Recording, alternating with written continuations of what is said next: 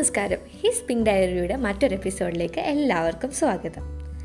ഐസക് ന്യൂട്ടൻ്റെ തലയിൽ ആപ്പിൾ വീണ പോലെ ഒരു വീഴ്ചയിൽ നിന്നാണ് ഇന്നത്തെ എപ്പിസോഡ് ഞങ്ങൾ കണ്ടുപിടിച്ചത്. വീണത് ആപ്പിളിന് പകരം അവനാണെന്നേ ഉള്ളൂ. കഴിഞ്ഞ ആഴ്ച ആരോ വെടിവെച്ച് കൊല്ലുന്ന സ്വപ്നം കണ്ട് കട്ടിൽ നിന്ന് ഉരുണ്ടു വീണതാണ്. സ്വപ്നത്തിൽ എന്തോ പബ്ജി കളിക്കാൻ പോയെന്നൊക്കെയാണ് പറയുന്നത്. അങ്ങനെയാണ് സ്വപ്നത്തെക്കുറിച്ച് ഒരു ചെറിയ റിസർച്ച് നടത്തി നോക്കുന്നത്.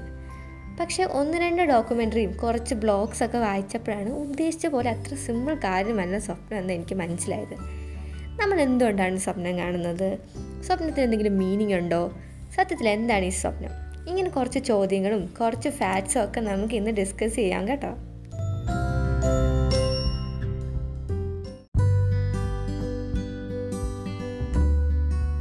ലോകത്ത് ഇന്ന് കാണുന്ന പല കണ്ടുപിടുത്തങ്ങളും സ്വപ്നം ഒരു ഇൻഫ്ലുവൻസ് ആണ്. കുറച്ച് ഉദാഹരണം പറയുകയാണെങ്കിൽ ഐൻസ്റ്റീൻ്റെ തിയറി ഓഫ് റിലേറ്റിവിറ്റി, മെൻഡലീഫിൻ്റെ periodic table, Google search engine, പിന്നെ കുറേ സിനിമകൾ ലൈക്ക് ടെർമിനേറ്റർ, പിന്നെ നമ്മുടെ ഹാരി പോട്ടർ, ഇതൊക്കെ സ്വപ്നങ്ങൾ കണ്ടതിൻ്റെ ഇൻഫ്ലുവൻസിൽ നിന്നുള്ള ഐഡിയാസാണ്. പിന്നെ ഒരു കാര്യമെന്ന് വെച്ചാൽ സ്വപ്നത്തിൽ നമുക്കൊന്നും വായിക്കാൻ കഴിയില്ല. സൈൻസ് സിമ്പിൾസ് ഒക്കെ ഉണ്ടെങ്കിലും അത് കാണാൻ പറ്റും, പക്ഷെ ഒരിക്കലും നമുക്കത് വായിക്കാൻ കഴിയില്ല. പിന്നെ വേറൊരു കാര്യമെന്ന് പറഞ്ഞാൽ സ്വപ്നത്തിൽ നമ്മളൊരു കണ്ണാടി പോയി നിന്നാൽ നമുക്ക് നമ്മളെ റിഫ്ലക്ഷൻ കാണാൻ പറ്റില്ല. ഇങ്ങനെയൊക്കെയാണ് റിസർച്ച് പറയുന്നത്. ഇതൊക്കെ എനിക്ക് ഓരോ പുതിയ അറിവായിരുന്നു. നമ്മുടെ സബ് കോൺഷ്യസ് മൈൻഡിലാണ് സ്വപ്നങ്ങൾ നടക്കുന്നത്, പക്ഷേ റീഡിങ് റീസണിങ് ഒക്കെ നമ്മുടെ കോൺഷ്യസ് മൈൻഡിലാണ് ഇരിക്കുന്നത്.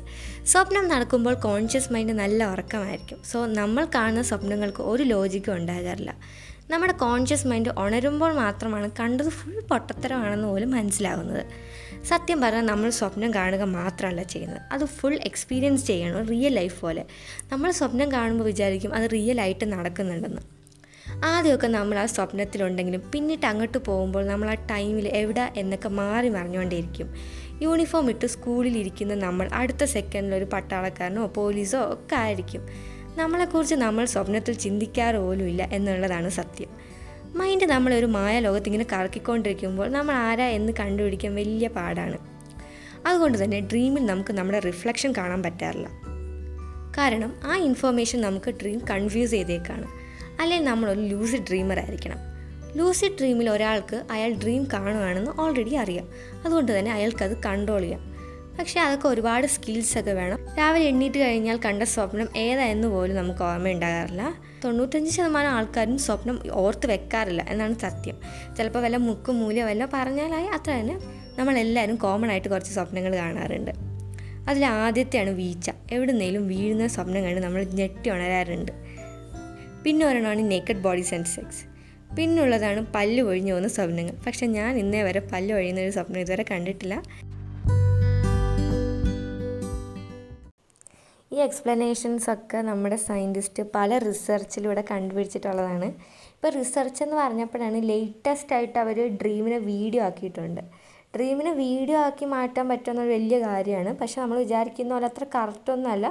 കുറച്ച് കുറച്ച് ഇമേജസ്. അതിനെക്കുറിച്ച് ഡീറ്റെയിൽഡ് ആയിട്ട് നിങ്ങൾക്ക് അറിയണമെങ്കിൽ ഗൂഗിൾ സെർച്ച് ചെയ്യാം.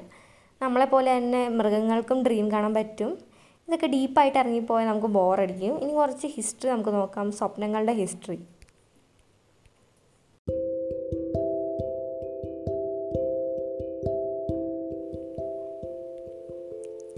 പണ്ട് നമ്മൾ കേട്ടിട്ടുള്ള മിക്ക കഥകളിലും രാജാക്കന്മാരുടെ സ്വപ്നത്തിൽ ദൈവം പ്രത്യക്ഷപ്പെട്ട് ഓരോന്ന് ചെയ്യാൻ പറയുന്ന ഒരു ക്ലീശ സീനായിരുന്നു.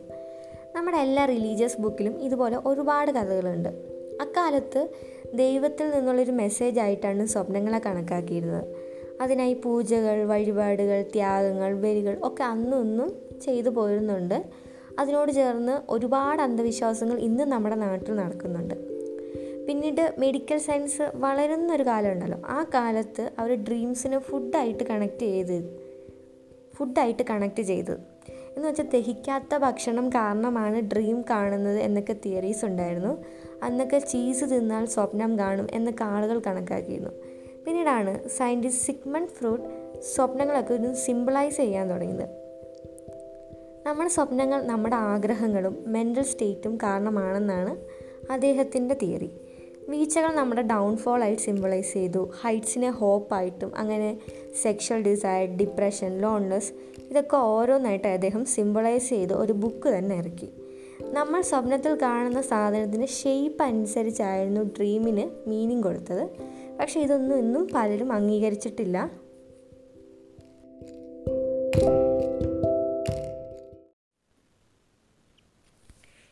ഉള്ള മോസ്റ്റ് റെലവൻറ്റ് തിയറി എന്താണെന്ന് വെച്ചാൽ നമ്മുടെ സ്വപ്നങ്ങൾ നമ്മുടെ ഡെയിലി ലൈഫിൽ കാണുന്ന കാര്യങ്ങളാണെന്ന്. നമ്മളൊരു ദിവസം കോൺഷ്യസ് മൈൻഡിൽ സേവ് ചെയ്യുന്നതിനേക്കാൾ കൂടുതൽ കാര്യങ്ങൾ സബ് കോൺഷ്യസ് മൈൻഡിൽ സേവ് ചെയ്യുന്നുണ്ട്. ലൈക്ക് കാണുന്ന മുഖങ്ങൾ, ശബ്ദങ്ങൾ, ഫീലിങ്സ്, പ്രോബ്ലംസ് തുടങ്ങിയൊക്കെ എല്ലാം ഇവയാണ് നമുക്ക് ഡ്രീമായി കാണാൻ പറ്റുന്നത്.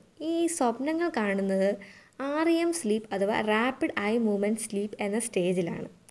ഈ സ്റ്റേജിലാണ് നമ്മുടെ ബ്രെയിൻ്റെ ആക്ടിവിറ്റി ഭയങ്കര കൂടുതലാണ്. ഈ സ്റ്റേജിലാണ് ബ്രെയിൻ്റെ ഫുൾ ഡേറ്റ അടുക്കി വെക്കുന്ന പരിപാടിയൊക്കെ നടക്കുന്നത്. ലൈക്ക് ഒരു ലാപ്ടോപ്പ് അപ്ഡേറ്റ് ചെയ്യുമ്പോൾ ഫ്രണ്ടിൽ കിടന്ന് ഓടുന്ന സ്ക്രീൻ സേവർ പോലെയാണ് നമുക്ക് ഡ്രീം എന്ന് വേണമെങ്കിൽ സിമ്പിളായിട്ട് പറയാം. ഇതിൻ്റെ പേരിൽ പല റിസർച്ചും നടത്തിയിട്ടുണ്ട്, അതൊക്കെ ഇതിനെയാണ് ഫേവർ ചെയ്യുന്നത്. പിന്നെ പല്ലിനെക്കുറിച്ച് കൺസേൺ ഉള്ളവരാണ് പല്ല് പൊഴിയുന്ന ഡ്രീംസ് കാണുന്നത്. കുട്ടികൾ കൂടുതൽ അനിമൽസിനെയും ടോയ്സിനെയുമാണ് ഡ്രീമിൽ കാണുന്നത്. വേൾഡ് വാർ ടൈമിൽ മിക്കവരുടെയും സ്വപ്നങ്ങൾ അതുമായി ബന്ധപ്പെട്ടായിരിക്കും. അങ്ങനെ പല പല എക്സാമ്പിൾസ് ഉണ്ട്. സ്വപ്നങ്ങളെ നമ്മളെ ഹെൽത്തി പാർട്ട് ഓഫ് ഡ്രീം എന്നാണ് വിളിക്കുന്നത്. നമ്മുടെ ഡ്രീം സ്റ്റേറ്റിലാണ് നമ്മുടെ മെമ്മറീസ് ഓർഗനൈസിങ് നടക്കുന്നത്. വേണ്ട മെമ്മറീസ് എടുത്ത് വേണ്ടാത്തത് ഡിലീറ്റ് ചെയ്യുന്നതാണ് ആ സ്റ്റേജിലാണ്. മീശമാധവൻ സിനിമയിൽ പട്ടാളം കുരിശു അമ്പലത്തിൽ വെടി പൊട്ടുമ്പോൾ ഒരു നിമിഷം ഞാൻ അതിർത്തിയിലാണെന്ന് ഓർത്തുപോയെന്ന് പറയുന്ന സീനുണ്ടല്ലോ, അതൊക്കെ പട്ടാളക്കാരിൽ സർവ്വസാധാരണമാണ്. അതുപോലുള്ള കണക്റ്റഡ് മെമ്മറീസ് ഡിലീറ്റ് ചെയ്യുന്നതിൽ ഡ്രീം സ്റ്റേറ്റ് സ്ലീപ്പിന് വലിയ പങ്കുണ്ട്. പിന്നെ ഡ്രീംസ് നമ്മളെ ക്രിയേറ്റീവ് ആക്കുക എന്ന് ഞാൻ ആദ്യമേ പറഞ്ഞ പല കണ്ടുപിടുത്തങ്ങളും അതിൻ്റെ എക്സാമ്പിൾസാണ്. ഡ്രീമിൽ നമുക്ക് ലോജിക്കൽ തിങ്കിങ് ഇല്ല, അതുകൊണ്ട് ഒരു പ്രോബ്ലം നമ്മൾ പല രീതിക്ക് സോൾവ് ചെയ്യാൻ പറ്റും. പക്ഷെ ഉണർന്നിരിക്കുമ്പോൾ നമ്മൾ അത്രത്തോളം ഇമാജിനേഷൻ ഉപയോഗിക്കില്ല, കാരണം ചെയ്യുന്നത് ഒരു ലോജിക്കില്ലാത്ത കാര്യമാണെന്ന് നമുക്കറിയാം. പക്ഷേ മിക്ക കണ്ടുപിടുത്തങ്ങൾക്കും നമ്മൾ നമ്മുടെ ലോജിക്കൽ നോളജിൽ നിന്ന് ചിന്തിച്ചാൽ ആൻസർ കണ്ടെത്താൻ സാധിക്കില്ല. അവിടെയാണ് ഡ്രീമിലെ ക്രിയേറ്റീവ് സ്കിൽസ് ഹെൽപ്പ് ചെയ്യുന്നത്. സാൽവഡോർ ഡാലി എന്ന ഫേമസ് സ്പാനിഷ് പെയിൻറ്ററുടെ മിക്ക പെയിൻറ്റിങ്സും അയാളുടെ ഡ്രീംസിനെ ബേസ് ചെയ്താണ്. സ്വപ്നത്തെ ഇങ്ങനെ കീറി മുറിച്ച് വലിഞ്ഞു പോകുന്നുണ്ടല്ലേ. സ്ലീപ്പ് ഡിസോർഡേഴ്സ് തുടങ്ങി പല ഇൻട്രസ്റ്റിംഗ് കാര്യങ്ങൾ ഇനി എനിക്കുണ്ട് പറയാൻ, പക്ഷേ ഇപ്പോൾ തന്നെ സമയം ഒരുപാടായി. നമ്മുടെ മൈൻഡ് വല്ലാത്തൊരു കോംപ്ലിക്കേറ്റഡ് സബ്ജക്റ്റാണ്. ഇന്നും അത് എന്തൊക്കെയാണ് ചെയ്യുന്നതെന്ന് മനുഷ്യന് കണ്ടുപിടിക്കാൻ പറ്റിയിട്ടില്ല. സ്വപ്നവും മൈൻഡിൻ്റെ ഒരു ഭാഗമാണല്ലോ, സോ അതും അതുപോലെ തന്നെയാണ്. അപ്പോൾ എല്ലാവരും ഒരുപാട് സ്വപ്നങ്ങളൊക്കെ കാണുക. എത്ര പേടി സ്വപ്നമാണെങ്കിലും അതെല്ലാം സ്വപ്നമായി മാത്രം എടുത്ത് മുന്നോട്ട് പോവുക. ഈ എപ്പിസോഡിനെ കുറിച്ച് അഭിപ്രായം, ഡിസ്കഷൻ, തോട്ട്സ് എന്ത് ഞങ്ങളുമായിട്ട് പങ്കുവയ്ക്കുക. പിന്നെ ഹിസ് പിങ്ക് ഡയറിയുടെ ഇൻസ്റ്റാഗ്രാം പേജ് ഫോളോ ചെയ്യുക, ഫീഡ്ബാക്ക് തരിക, സപ്പോർട്ട് ചെയ്യുക. അപ്പോൾ ഇതുവരെ കേട്ട എല്ലാവർക്കും നന്ദി. ഇനി അങ്ങോട്ട് ഞങ്ങളെ സപ്പോർട്ട് ചെയ്യും എന്ന പ്രതീക്ഷയോടെ his pink diary signing off for today. By.